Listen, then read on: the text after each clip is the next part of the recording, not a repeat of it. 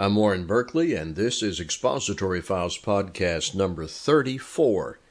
This is based on Romans 12, verses 3 through 8. When grace is given, it is understood a response is called for. When I receive a gift from someone, something I did not work for or earn, my first response is gratitude to the giver. After that first response, I consider it my obligation to use that gift.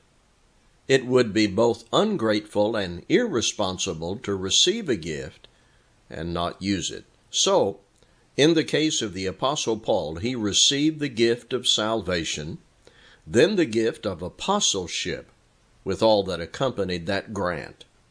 He was grateful to God and was not negligent in the use of what God gave him.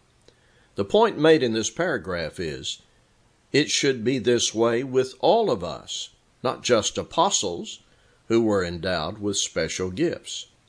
And when we use what God has given us, it keeps us humble. For by the grace of God given to me, I say to every one among you, not to think of himself more highly than he ought to think, but to think with sober judgment, each according to the measure of faith that God has assigned. When I stop and consider that everything valuable I have God gave me, that keeps me from elevated self esteem or boasting or ugly arrogance.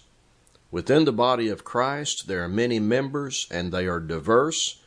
This emerges again in chapter 14 we are united in the body, but we are different. We have various gifts, all to be received with gratitude and used with diligence, giving glory to God. Gifts given require use to His glory and not our own. Thank you for listening.